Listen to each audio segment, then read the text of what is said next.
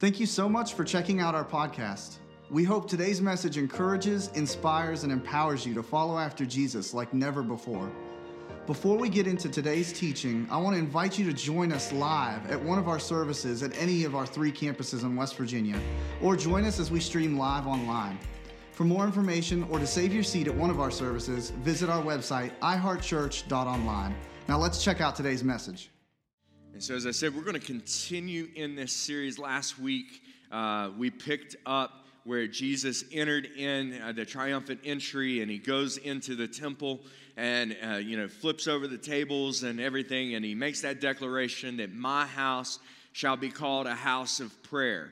And, and then we talked about the other things that he taught about prayer uh, with his disciples at the Last Supper and, and everything, and, and just what uh, a weapon and what, how important and it is for us to have a prayer life. And, and how unfortunately many times that's one of the weakest areas in a christian is their, their, their prayer life but if the son of god all the way up and even on the cross is praying and spending time with god how much more do we need to pray and spend time with god and so today, we're going to pick back up in Matthew 21. So if you have your Bible, open up there. We're going to be in Matthew 21 and 22 uh, for uh, this sermon. And we're just kind of picking up chronologically through the book of Matthew. After he comes in, he flips over the tables and everything.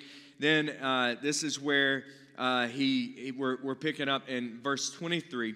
It says this It says, When he entered into the temple, the chief priests and the elders of the people came to him as he was teaching.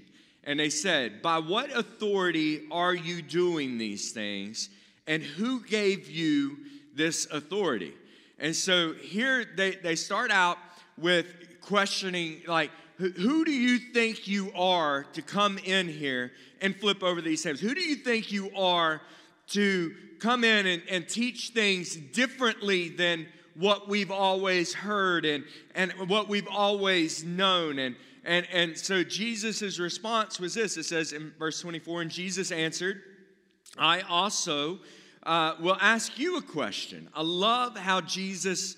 Uh, many times when when they're trying to ask him a question and trip him up, he just turns it right back around on them. Like he doesn't engage in a war. He doesn't stand on it. Well, I'm the son of God. That's who I am, and you should submit to my authority. Like he doesn't. He doesn't get into any of that. He's just like, hey, look, I, I tell you what. Since we're asking questions, let me ask you one. All right. And if you can tell me the answer, then I will also tell you by what authority I do these things. And then he says, the baptism of John. Where did it come from? Did it come from heaven or did it come from man? And so he's talking about John the Baptist here because he knew that the Pharisees didn't receive John the Baptist. They thought he was crazy. Uh, and, and, and so he, he says, Where did this come from? Did it come from heaven or did it come from man? And they discussed it among themselves. And they said, If we say it's from heaven, then he would tell us, Then why didn't you believe him? But if we say it's from man, then, then they were afraid of the crowd, for they held John in the role of a prophet. And so they're, they're, they're like, you know, if, if we say that we believe this is from heaven, then, then it's going to be like, well, why didn't you follow him? If, if you're somebody who's supposed to follow God's ways, then why wouldn't you follow somebody who was sent from heaven to speak things to you? But if we say something else, like the crowd is going to get mad at us because they like John. So we're, we're, what, what, what, are we going, what are we going to do? And it says, and then they answered Jesus and they said, uh, we don't know. And he said to them, Then neither will I tell you by what authority I do these things. He, he's like, okay, if we're not, if you're not willing to make a stance one way or the other, then I'm not going to waste my time in a debate with you because you don't even know where you stand on the subject. Like if, if we're not if you're not going to answer my question, then I'm not I'm not going to sit here and, and answer this question. But but this is a question that's still in the world today.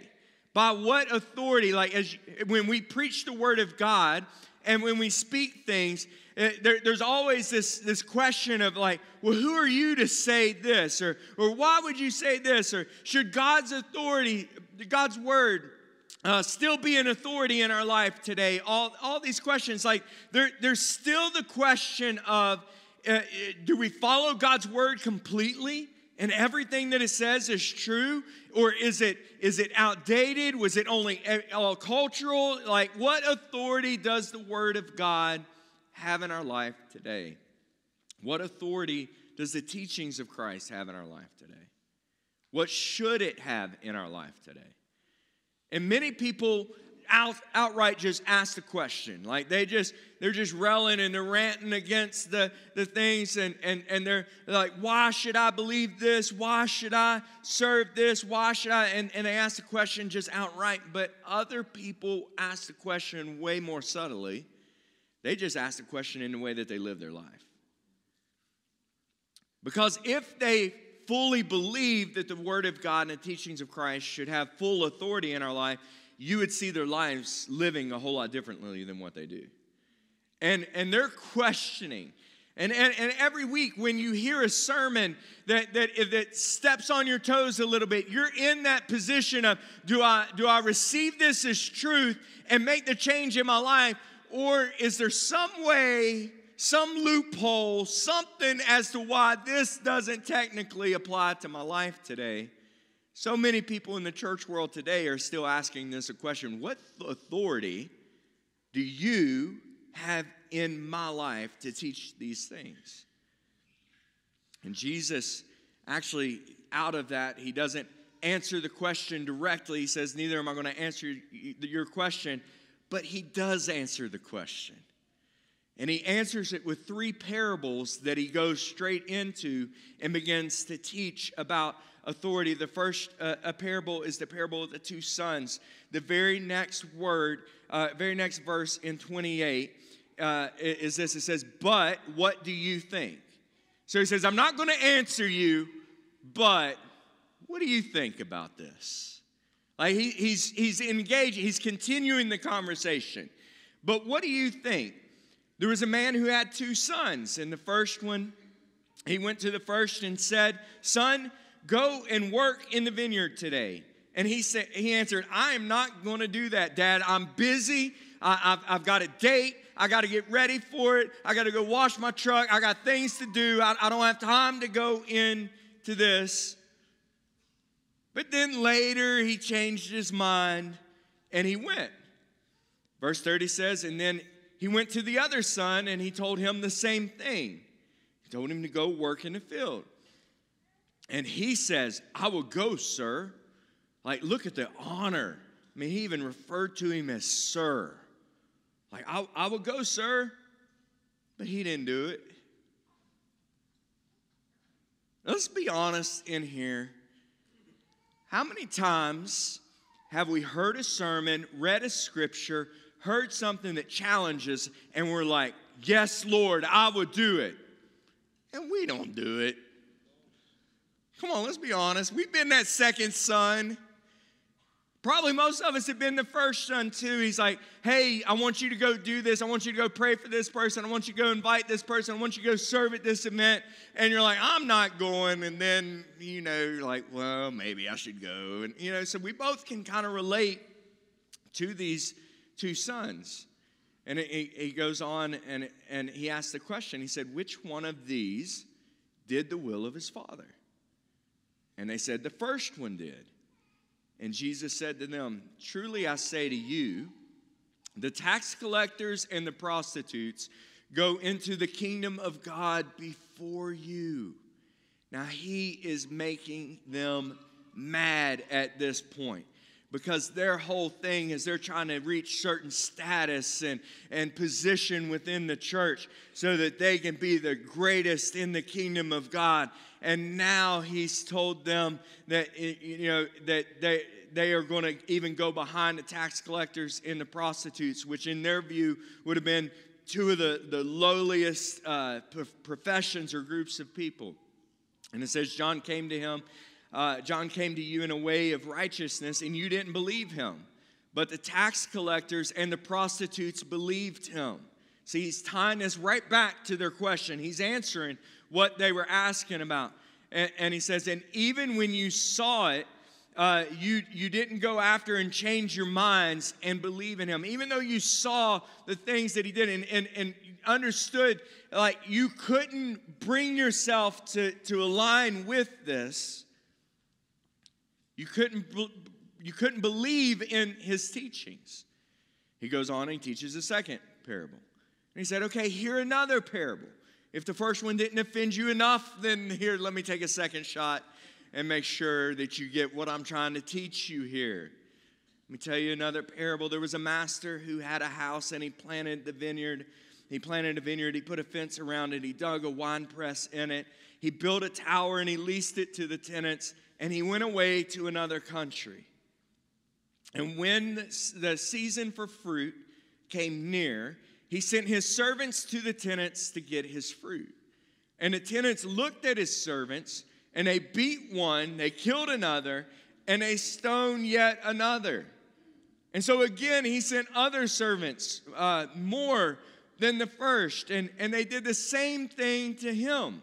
Now, what Jesus is talking about through this is he's referring to Old Testament prophets. He's talking about the things like they were given position here on earth and, and told to tend over the earth and all this. You get into the, the thing, and and people were rejecting him. They, they send the prophets to try to get what's his and turn things around, and, and they kill them, stone them, all of this.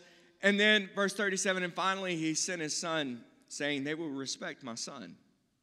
But when the tenants saw the son, they said to themselves, This is the heir.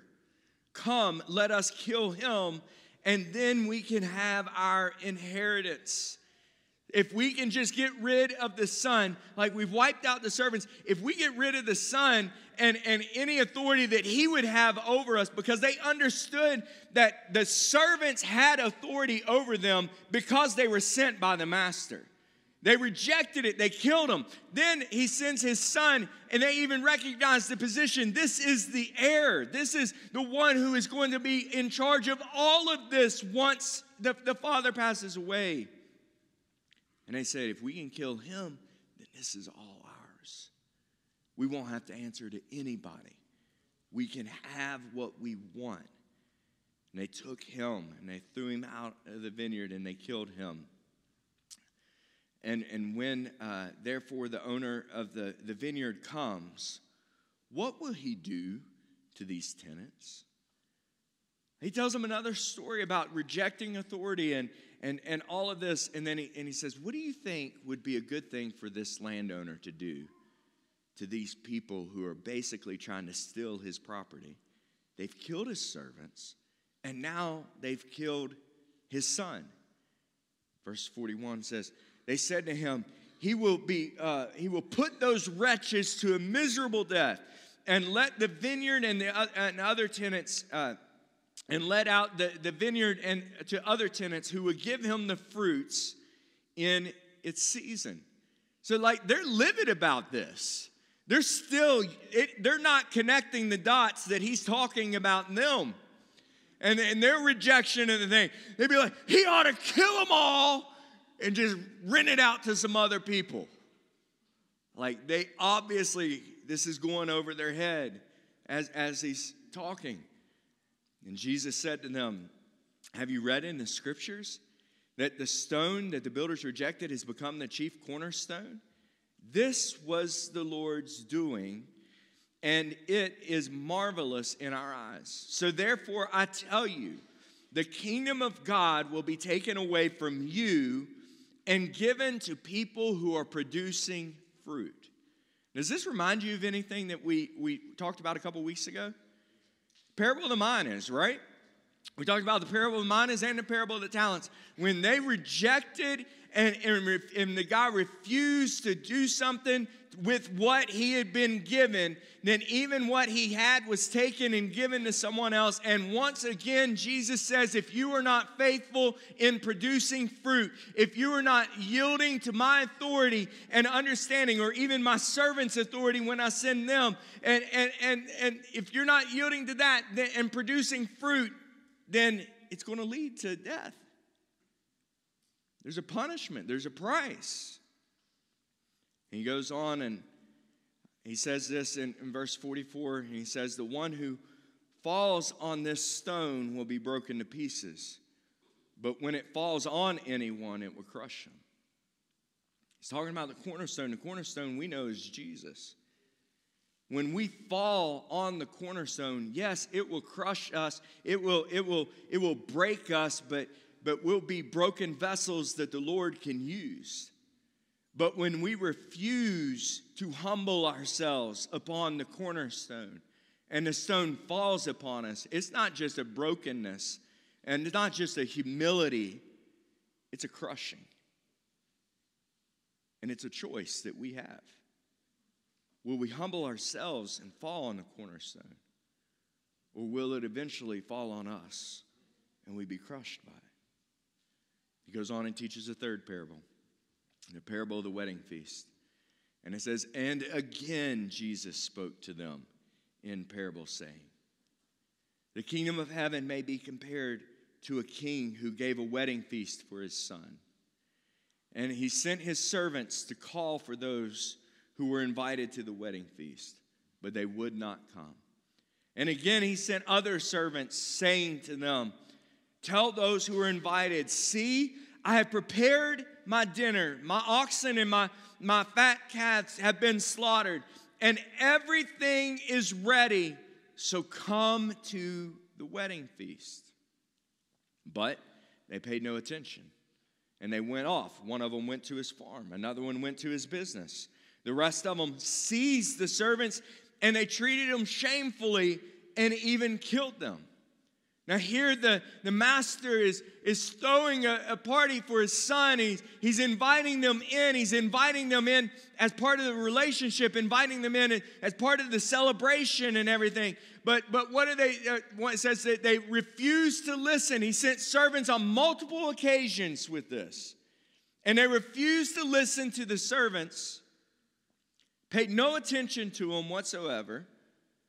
One of them just went back to his farm and just began to do his work. Another one just went back to his business and began life as normal.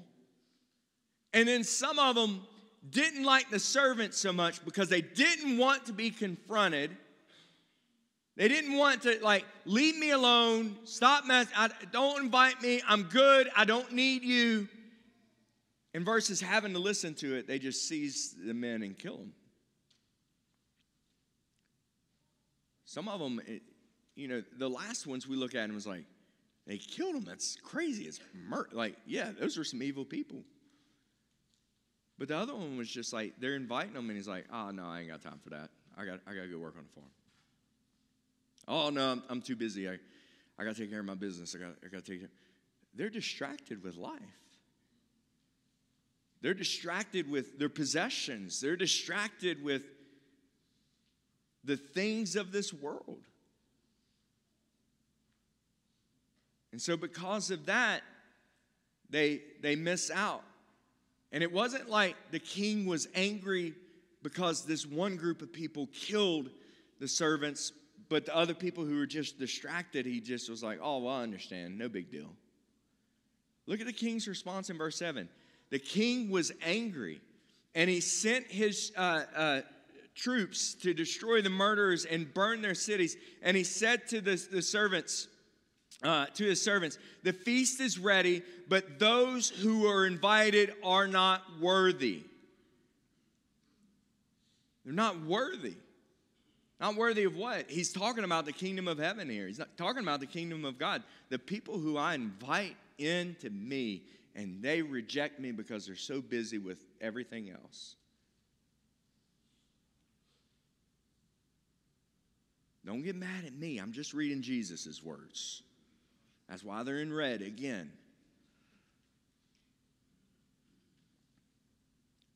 They're, they're refusing to yield. Like, it doesn't matter how many times this king invites them to do something, they don't care. They've got better things to do. Verse 9 says, Go therefore into the main roads and invite the wedding feast as many as you can find. And those who, uh, those servants went out to the roads and they gathered all that they could find, both good, both bad and good, so that the wedding hall was filled with guests. But when the king came in, he looked at the guests and, and uh, he saw there was a man who had no wedding garment, so he's wearing the wrong clothes.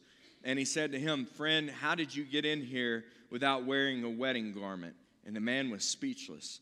The king said to his attendants, Bind him hand and foot, cast him into the outer darkness where there will be weeping and gnashing of teeth.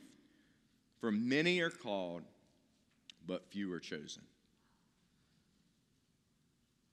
This, this isn't a light response.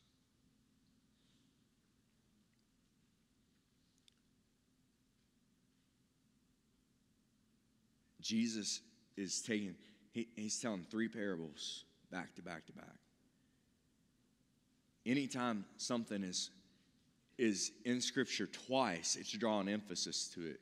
But when Jesus takes three parables back to back to back, and this isn't the only time he taught a parable, some of you may have recognized that if you you were here uh, uh, about three or four months ago when we went and looked at Luke 14, this parable sounds a whole lot like the parable.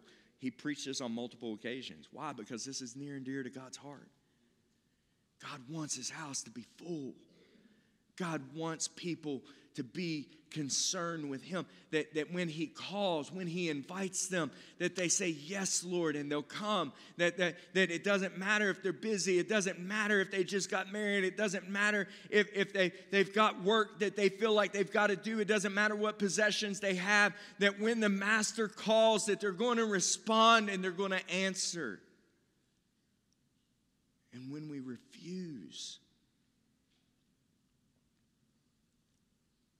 when we, when we refuse. All three of these parables, when you look at them, it, it, it, they, they were given a choice as to whether or not they were going to yield to the master's authority. All three of these stories, they, they had the opportunity to, to say yes and do it, or, or, or even the, the first one, you know, the, the, the first son said the wrong thing, but he did the right thing with his actions. The second son said the right thing, but did the wrong thing with his actions. And Jesus made it clear the, which one was the one that did it correctly. He was more impressed with the person who just outright told him no, but later changed their mind, than the person who said, Yes, Lord, I'll do it, but continues to go do whatever they want. Which one did the will of the Father? He would take the delayed obedience over the complete disobedience. Why? Because God's, he, he doesn't want your words. He doesn't just want us to say we love Him. He doesn't just want us to, to say He's the Lord of our life. He doesn't just want us to say things. I mean, the, the son who, who rejected him, uh, who didn't end up going, he even called him sir. He put a title of respect on the way that he talked. The other one was like, no, I'm not going. I, don't have time. He disrespected him, but later came around. And here he's talking to religious people, and he said, It's better for them who have lived a wayward lifestyle, but later in their life accept me as Lord and go on, than for you who say all the right things, but still reject my authority in your life. The Pharisees could quote the first five books of the Bible. The Pharisees prayed prayers and, and everything the Pharisees gave. The Pharisees went through all of these things. And Jesus is trying to point out to them that even though you say the right thing, even though you look the right way, you're rejecting me. How many people do we have sitting in our churches today? Who say the right things, look the right part, but are not yielding to his authority.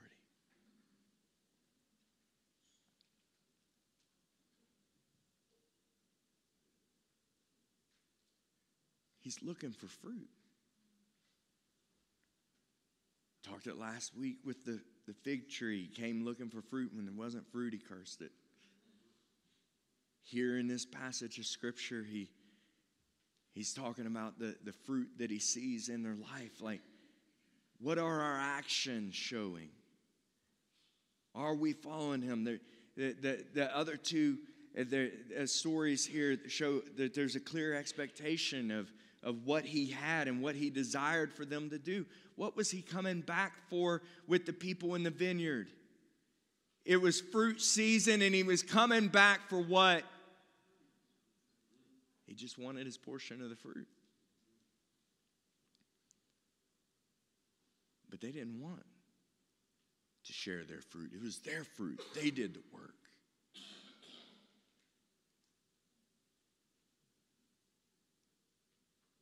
Man, it's awful quiet in here.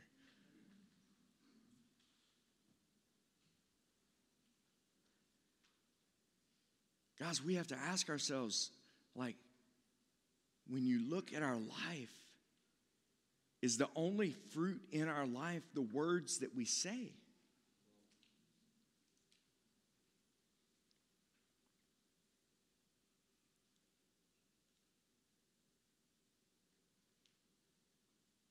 Has there been change since the point of salvation?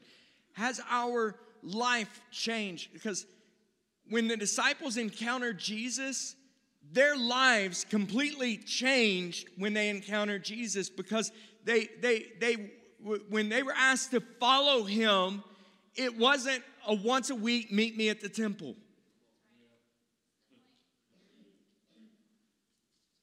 It was a every day of your life Wherever I say we're going, we're going. If I need to send you somewhere to get something for me, then you go get something for me. If I need to send you to a city and divide you up and send you out two by two, then you're going to do that. If I just want you to follow me, then you follow me. If I want to send you across on the lake while I stay here and pray, then you go do that. But they, the, the, the thing that controlled their life was, was whatever Jesus said. Jesus' words is what dictated their life. How many of us can clearly say that with our lives? That our possessions are God's possessions, and if He tells us to give them, we'll give them. That our careers and the way what we do with our gifts and talents and abilities, it's fully up to God. And if God wants to detour us from what we're currently doing to do something else, and even if it makes less money, even if it doesn't have the benefits and everything, will we do it because our lives are His? The disciples left their inheritances. They left their fishing boats. They left their businesses. And I'm not saying that everybody needs to go sell your business and quit your job and all that to go follow God, but even in your workplaces, are you following Him? Are you listening for Him?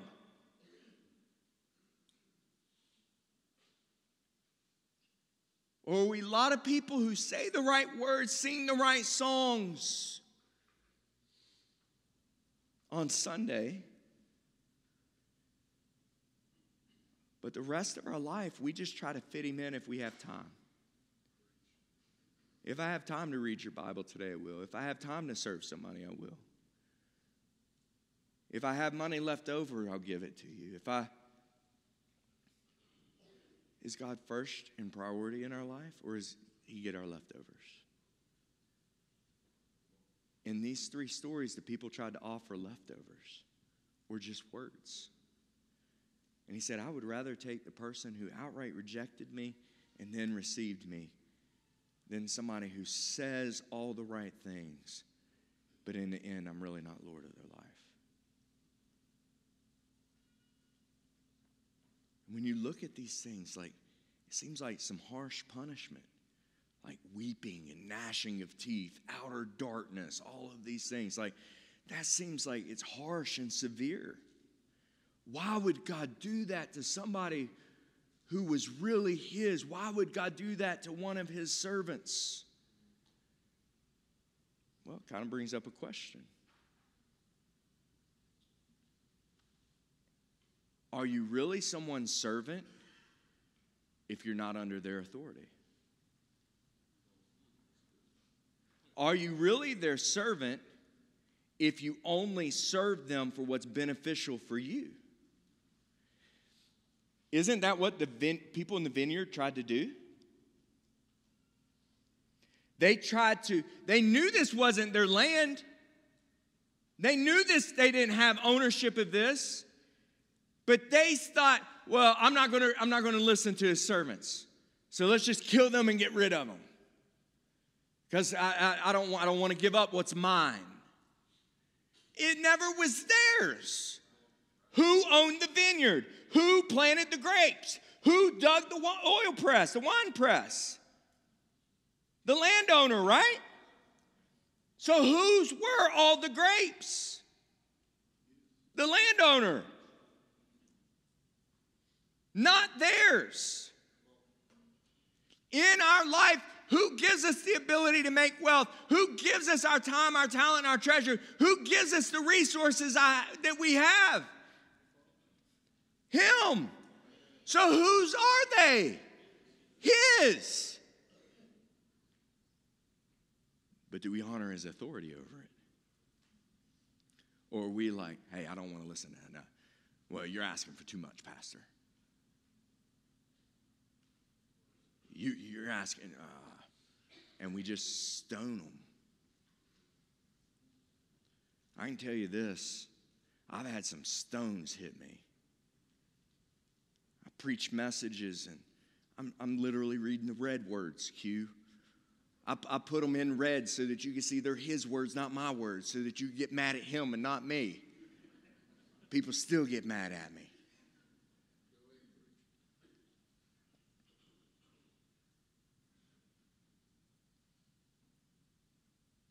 Christianity isn't a prayer that you say. You can say all the right words and be cast into outer darkness.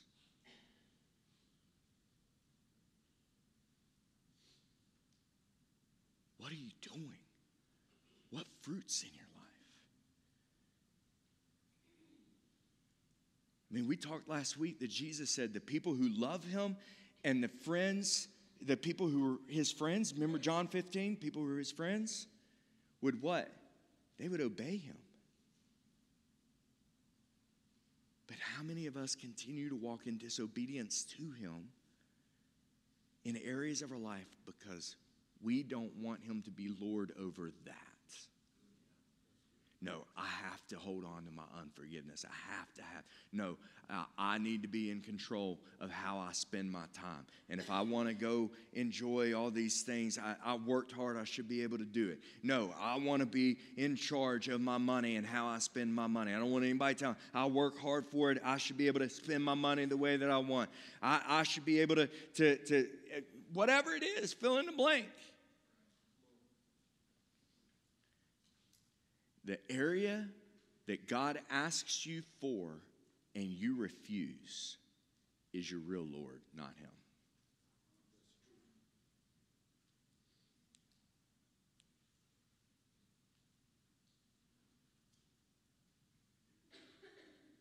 Why? Because it's calling the shots.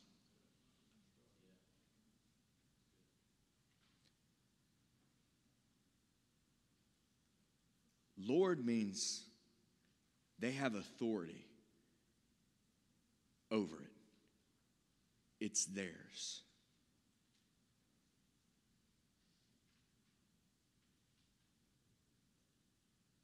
Could it be that Jesus isn't saying that people who, these people are like, these are Christians, and, he, and God's just mad at them because they didn't do something, so he throws them into outer darkness? Because if they had really loved him or been his friends, Jesus said in John 15, 14, 14 and 15, that if they were, that they would obey him. How many of us, I'm just, I'm just asking, can truly say that whatever God asks us to do, that we'll obey him because that's the sign. Like, again, it's not if you love me, you'll obey me. If you're my friend, you're going to do what I say. No, the fruit of relationship, the fruit of love is obedience.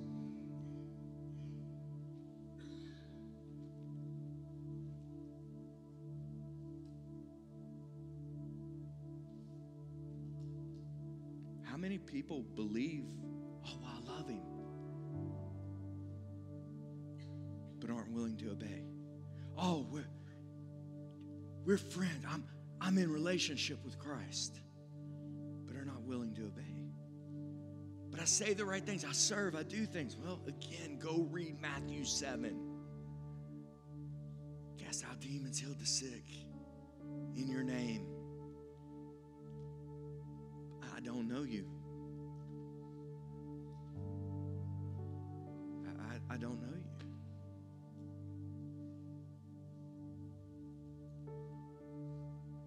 Is Jesus so adamant about his people being about the kingdom's work? Why, do, why does it matter so much? Because the Bible says that it's God's desire that none would perish, but that all would come to know him as Lord and Savior.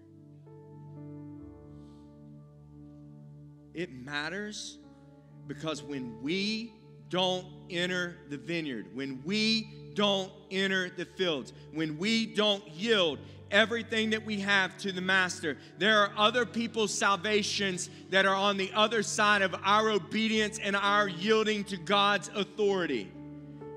And when we don't do our part, there are people that He designed for us to reach, for us to share the gospel with, for us to impact their lives, that we'll never do it and they may never come to know Him as Lord and Savior, which means that they will spend eternity in, in hell where there is weeping and gnashing of teeth.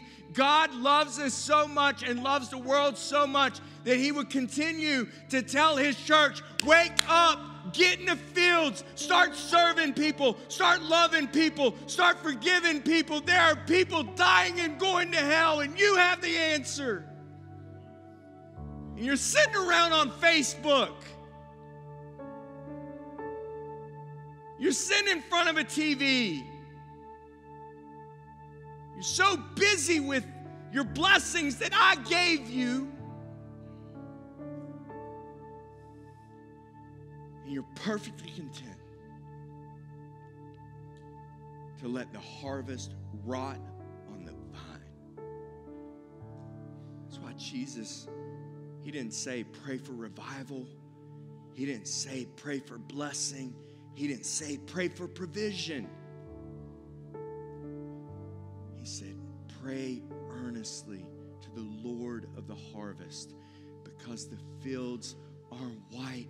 They're ready. It's harvest season. The time is now, but the laborers are few. So beseech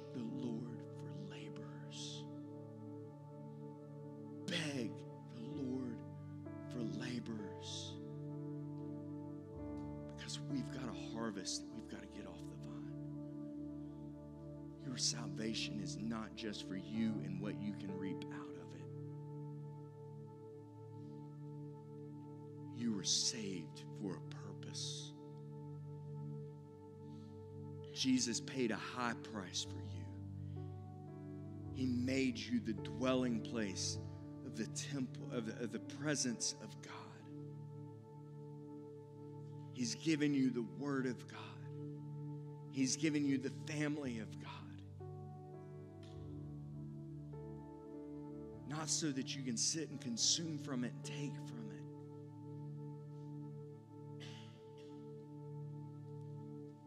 But that you can realize all these things He's given me, He's given me for Him. And when He asks, I need to move whether the timing is convenient or not convenient, whether the it makes sense to me what I'm doing or not. All I know is the Lord asked. And now here I am, Lord, send me. Thanks again for listening. To hear more messages like this one, be sure to subscribe and check out our podcast channel for past messages. If you like what you're hearing, please rate and share. For more content, to connect with us, or if you'd like to support this ministry by giving, visit our website, iheartchurch.online. We love you and have a great day.